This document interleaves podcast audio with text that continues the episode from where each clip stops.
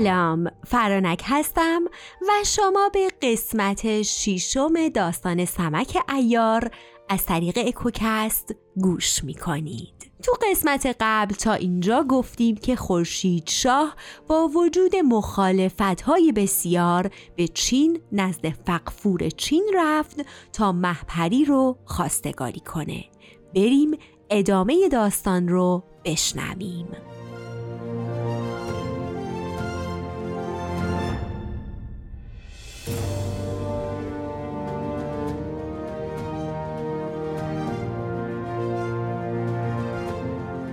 هرچه فرخ روز می گفت فقفور جوابی می‌داد تا اینکه حرفهایشان از حد گذشت.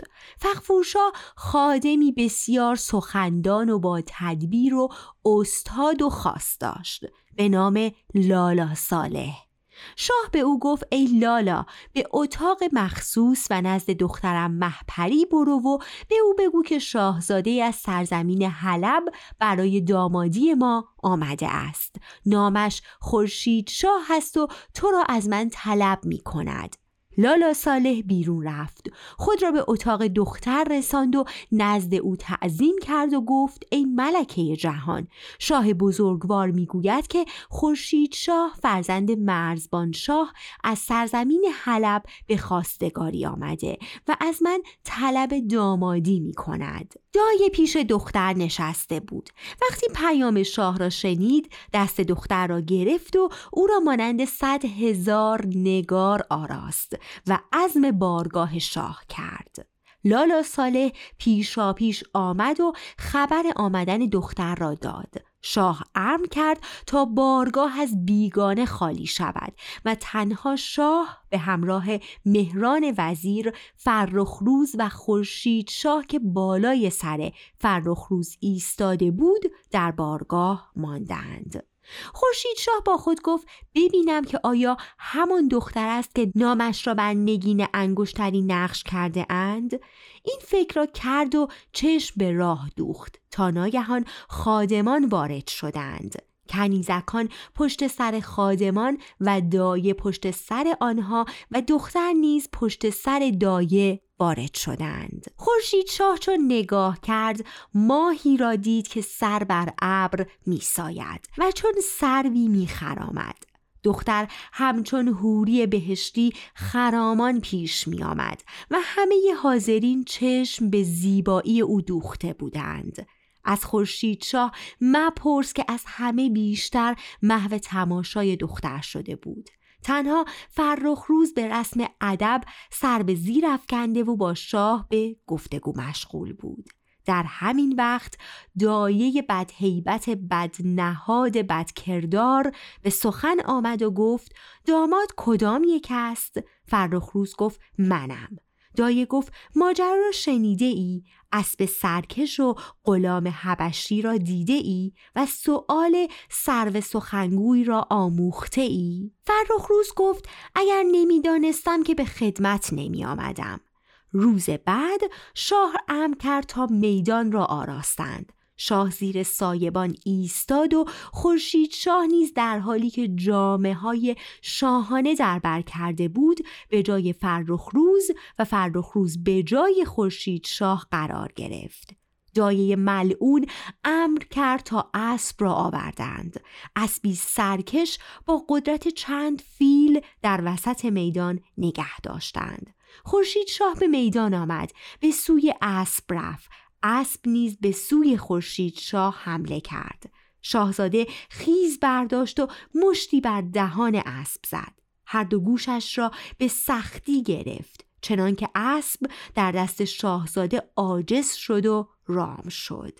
شاهزاده زین بر پشت اسب گذاشت و بر آن سوار شد و گرد میدان به تاختش درآورد و در حین سواری چند حرکت عجیب و غریب از خود نیز نشان داد. مردمی که تماشا می کردند فریاد و خروش برآوردند. خورشیدشاه همچنان از اسب سواری می گرفت آنگاه به شاه تعظیم کرد و شاه نیز او را بسیار ستود و خلعتی بر او پوشاند. و خورشید شاه به جایگاه خود بازگشت و به همراه فرخ روز آن شب را گذراندند. روز بعد وقتی آفتاب همه جا را روشنی بخشید دوباره میدان را آراستند. شاهان آمدند و هر کس بر جای خود قرار گرفت. غلام حبشی به میدان آمد. همچون کوهی می نمود. شلوار چرمین پوشیده و در میدان ایستاد. خورشید شاه نیز از سوی دیگر همچون سروی به میدان آمد تمام مردم در زیبایی خورشید شاه حیران مانده بودند و بر او تأسف خورده بر دایه نفرین می کردند. خورشید شاه وقتی مقابل غلام سیاه قرار گرفت فریاد برآورد و با او درآویخت. سیاه نیز همچون دیوی به شاهزاده حمله برد و هر دو به یکدیگر آویختند. شاهزاده دستش را به میان دوبهای سیاه زد و او را از زمین بلند کرد و تا بالای سرش آورده چنان بر زمینش زد که پشت و گردن و کمر غلام سیاه در هم شکست. فریاد از خلق برخاست. شاهزاده دوید و دست شاه را بوسید. فقفور بر صورت شاهزاده بوسه داد و او را خلعت پوشاند. دای شرمگین شد. دست دختر را گرفت و به جایگاه خود رفت. مردم در حالی که بر جان شاهزاده دعا می کردند به خانه های خود رفتند تا آن شب نیز گذشت و صبح شد. فخفور شاه امر کرد تا بارگاه او را آراستند. بر تخت زرین نشست و کسی را فرستاد تا خورشید شاه را بیاورد. خورشید شاه دوباره لباس فرخ روز را پوشید و فرخ روز لباس شاهی به تن کرد و به مجلس فقفور آمد و بر جای خود قرار گرفت. دایه ملعون نیز به همراه دختر آمدند. دایه با خشم و غضب روی بر فرخ روز کرد و گفت حالا بیا و بگو که سرو سخنگوی کیست و نشانش چیست. فقفور و مهران وزیر از پرسش دایه شگفت کردند. فرخ روز گفت ای دایه این که تو می‌گویی مسئله نیست بلکه حیله است. اگر مسئله بود پاسخش را می‌گفتم. و چون حیله است سه روز به من مهلت بده تا پاسخش را بگویم. دایه گفت مهلت نیست. مهلت چیست؟ این را گفت و پایش را بر روی تخت گذاشت و فرخ روز را از روی تخت رو بود و او را به خانه خود برد. دختر نیز پشت سر دایه بیرون آمد. فریاد و قوقای خلق برای شاهزاده برخاست. شاه نیز غمگین شد. خورشید شاه غمگین و نگران به جای خود آمد و به همراه یاران خود به سوگ برادر نشست.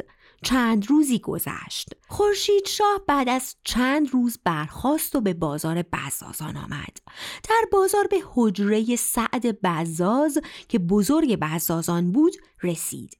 کنارش نشست و با او از در دوستی درآمد. بعد از چند روز روزی در دکان خاج سعد نشسته بود و با او گفتگو می کرد که ناگهان سواری ستبر پدیدار شد. که چند نفر پیاده چالاک و پهلوان جلوی او راه می رفتند. همه هیبتی قوی داشتند. خورشید شاه از خاج سعد پرسید این سوار کیست؟ این پیادگان چه کسانی هستند که من در عمر خود این چنین گروه ندیدم خاج سعد گفت این سوار ستب را شغال پیل زور می‌گویند و او رئیس جوان مردان این شهر است و آن جوان نمد پوش که خنجرهای زیادی در راست و چپ لباسش فرو برده سرکرده ایاران و نامش سمک ایار است.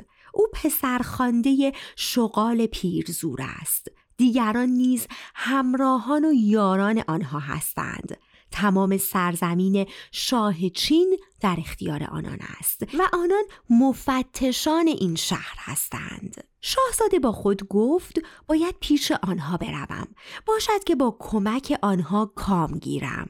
شاهزاده این را گفت و به جایگاه خود برگشت و یاران خود را فراخواند. به جمهور گفت این ثروت را بردار و به هر جایی که می‌خواهی برو و از حال ما نیز خبر بگیر. آنگاه تومرتاش را نیز فرستاد و دیگر یاران خود را اجازه رفتن داد که مبادا از آن زن جادوگر به آنان آسیبی رسد. به آنها سفارش کرد که وقتی می روید هرچه سلاح دارید پنهان کنید تا ببینیم عاقبت کار ما چه خواهد شد.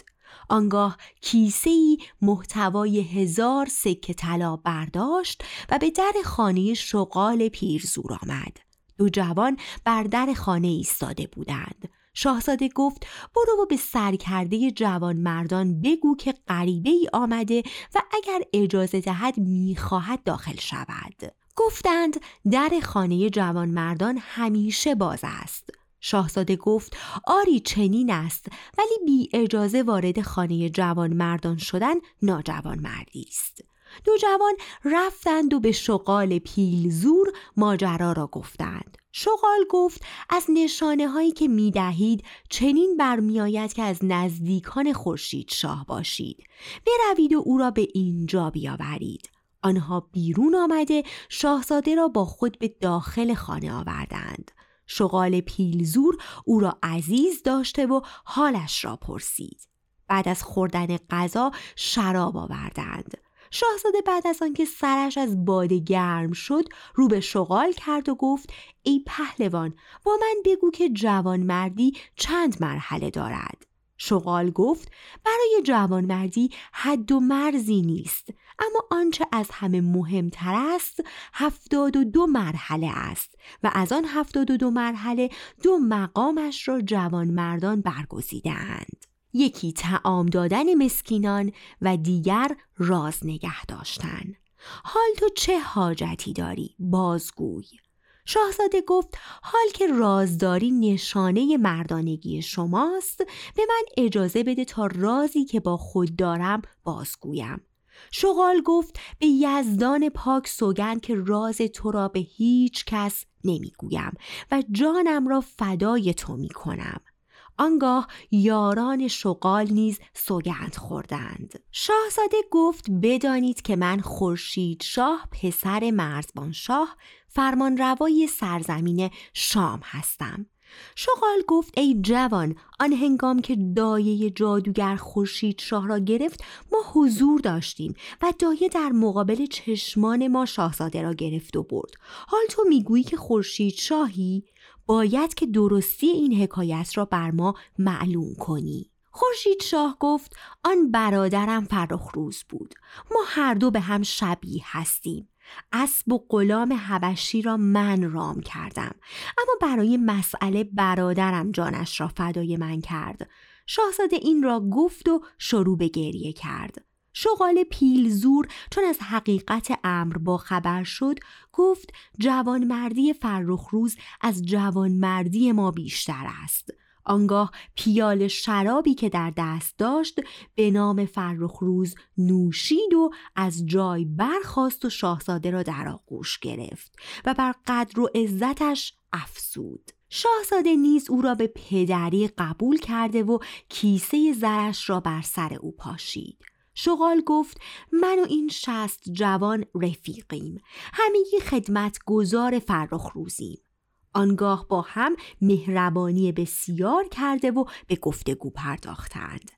در حین گفتگو شاهزاده گفت ای برادر حال که مهربانی کردی و مرا به جمع خود پذیرفتی آیا می توانی کاری کنی که برای یک بار هم شده دختر شاه را ببینم و از حال فرخ روز با خبر بشوم؟ شغال در خود فرو رفت و بعد از مدتی گفت ای فرزند کار بسیار مشکلی می‌خواهی.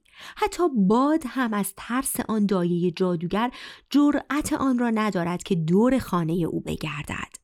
اگر کاری بود که با زور و زر و یا با حیله و یا با ایاری انجام میپذیرفت می‌توانستم تدبیری به کار ببرم. هیچ پرنده ای هم جرأت پریدن در هوای آن قصر را ندارد. شاهزاده از این حرف غمگین شد در همین وقت سمک ایار زبان گشود و گفت ای استاد شاهزاده را نامید مکن او را امیدوار کن چرا که اگر ناامید نبود نزد شما نمی آمد. شغال گفت مردانگی به گفتار راست است و باید سخنی گفت که بتوان انجامش داد. سمک گفت اگر اجازه باشد سخنی هست. شغال گفت از این حرف تو معلوم می شود که چاره ای داری و دانستم که اندیشه ای در سر می پرورانی پس بدون حاشیه بگو. سمک گفت ای استاد دختر شاه ندیمه در نهایت زیبایی و نقزگویی به نام روح افزا دارد. این ندیمه با من آنچنان دوستی دارد که هرچه به او بگویم همان می کند می‌دانم که با کوشش او می توانم شاهزاده را به مجلس دختر ببرم. شغل از شنیدن این حرف خوشحال شد و شاهزاده خوشحالتر. هر دو چنان شاد و سرخوش شدند که همه حاضران آنها را ستودند.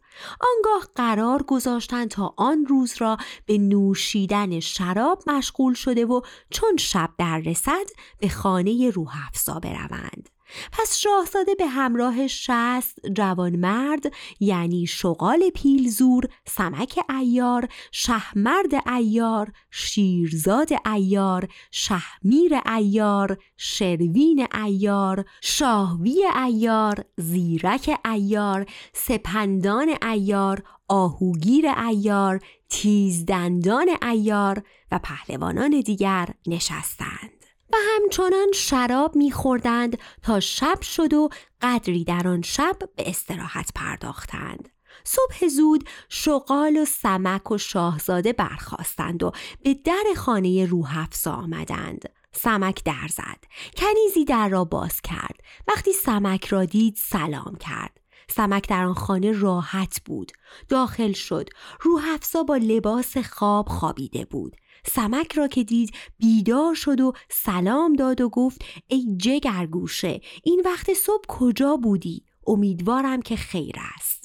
سمک گفت بله خیر است. جز آنکه شغال پهلوان دم در ایستاده. روحفزا لباس پوشید و به استقبال پهلوان بیرون رفت. به او سلام کرد و احترامش داد.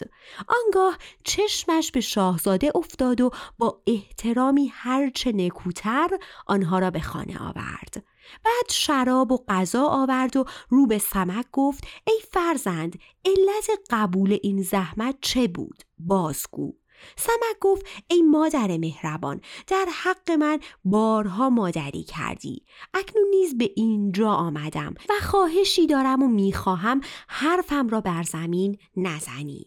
قدم رنجه کرده به خانه ما بیایی که سخت به هم نشینی با تو نیازمندیم. روح افزا گفت ای فرزند مگر نمیدانی که من دختر شاه محپری را حتی لحظه ای نمی‌توانم رها کنم؟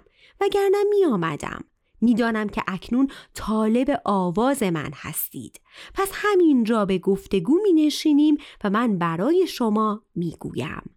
همه چیز آماده است و اگر کسی هم بشنود میپندارد که دخترانی را تعلیم می دهم و اگر هم کسی به خانه بیاید در خانه هستم همگان او را ستودند کیسه زر را نزد روح افزا گذاشتند سمک به مزاح گفت در خانه مطربان زر را بی حساب خرج می کنیم. روحفزا گفت خانه و تمام ثروتم از آن تو. این را گفت و شروع به دادن پیاله شراب کرد. آنگاه به کنیزکی گفت برو و همنام مرا بیاور. کنیزک رفت و با خود پارچه‌ای کتان رومی آورد که دورش را از پارچه اطلس خطایی زینت داده و گره های ابریشمین در هم زده. کنیزک آن را گشود. کیسه دیگر از آن بیرون آورد. بندهای طلا و دکمه های لعل و مروارید آن را باز کرد و بربتی از جنس آج و آبنوس که بر آن نقش کرده بودند و دسته آن را با جواهرات تزئین کرده بودند و میخهایش از چوب خوشبوی سفید بود بیرون آورد. روح را در کنارش گذاشت و شروع به نواختن کرد. بربت به صدا درآمد و خروش حاضران را برانگیخت. روح افسا وقتی از آن کار فارغ شد پیاله شراب نوشید. پس به کنیزک اشاره کرد و گفت برو و آن مجلس افروز پیر مردم نواز و خوشاواز را بیاور. کنیزک به خانه رفت. چیزی آورد که همچون نردبان می نمود که قلافی از چرم بر آن کشیده بودند.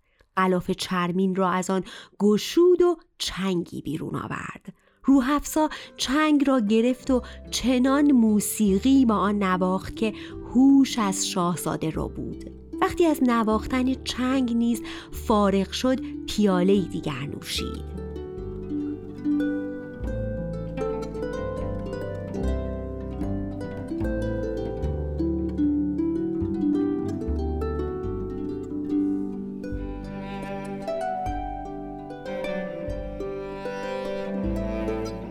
آنگاه به کنیزک گفت آن طرب افزای ماه صورت گرد صدف هیکل و ماهی سیرت را بیاور تا مدتی آوازش را برآوریم. کنیزک به خانه رفت و سفره از چرم آورد. آن را گشود. از آن دایره بیرون آورد. به دست روحفزا داد. روحفزا بر آن دستی فرود آورد. صدایی از آن برخاست که گویی موسیقی رومی است و مردم روم می نوازند با آن بار دیگر نواخت و آنگاه بر زمینش نهاد و پیاله دیگر خورد. از تمام آن جوان مردان فریاد ستایش برآمد. سر شاهزاده از باده گرم شد و پرده شرم را کنار زد و و هوس نواختن طرب رود کرد. اجازه خواست و آن ساز را در بغل گرفت و نوایی عاشقانه و سوزناک از آن برآورد. آنچنان که عقل و هوش از روح افزا بود. روحفزا گفت چنین جوانی در میان خود دارید و با وجود چنین صدا و نواختنی که او دارد به ما و همچون ما چه حاجت هست؟ سمک مهلت سخن گفتن یافت. برخواست و تعظیم کرد و گفت ای مادر میدانی جوان مردی چیست و شغل چه کسانی است؟ روحفزا گفت جوانمردی شغل جوانمردان است و اگر زنی جوانمردی کند مرد است سمک پرسید از جوانمردی کدامش را داری؟ روحفزا گفت از جوانمردی امانتداریش را به قایت دارم و اگر برای کسی کاری پیش بیاید و نیازش را به من بگوید جانم را نزد او گرو می‌گذارم و از دل و جان منتش را می‌کشم و یارش می‌شوم. اگر کسی در سوگند من بیاید تا جان دارم او را از دست فرو نمی‌گذارم. دیگر اینکه هرگز راز کسی را فاش نمی کنم من از مردی و جوانمردی همین را می دانم. حال مقصود تو چیست؟ اگر کاری یا رازی داری آشکار کن و اگر امانتی داری به من بسپار. سمک ایار او را ستود و گفت بله رازی دارم که می‌گویم و امانتی که آن را به تو می سپارم اما قبل از آن می‌خواهم که در قول خود سوگند یاد کنی روح افسا گفت به خداوند جهان آفرین و پروردگار آموزگار و به جان تمام پاکان و راستان سوگند می‌خورم که با شما یک دل باشم. با دوستانتان دوست و با دشمنانتان دشمن باشم و هرگز راز شما و هر چیزی که باعث رنج شما می شود را آشکار نکنم. هرچه از دستم براید می کنم خوبی می کنم و در خوبی کردن کوتاهی نخواهم کرد.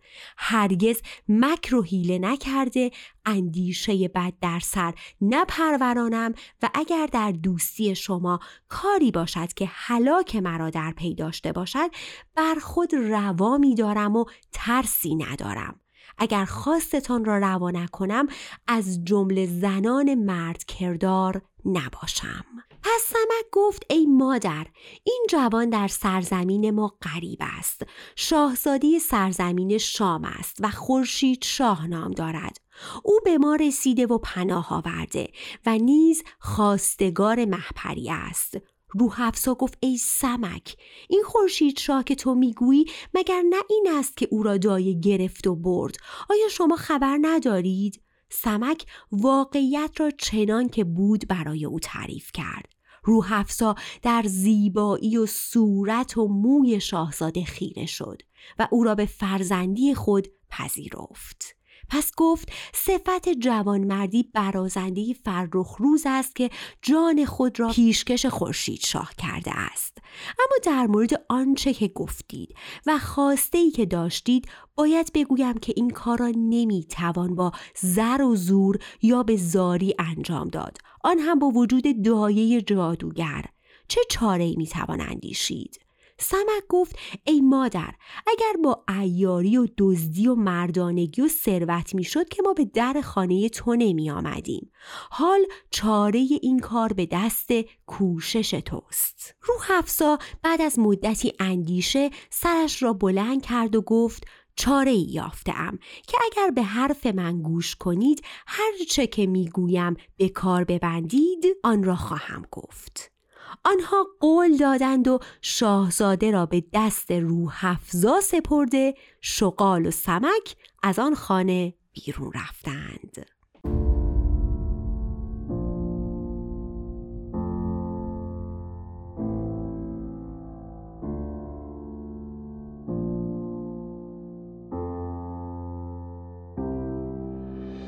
حالا اینکه روح افزا به خورشید شاه چه پیشنهادی میده و چه کاری رو بهش میگه که انجام بده تو قسمت بعدی خواهم گفت. از اینکه من رو همراهی می‌کنید از کامنت های مثبتتون لطف و محبتی که به من دارید بسیار ازتون متشکرم. و در سه پادکست دیگه من یعنی سیاهان فولکلور و دلدادگان خوشحال میشم که مثل اکوکست من رو همراهی کنید. تا قسمت بعدی سمک ایار روز و روزگارتون به خوشی.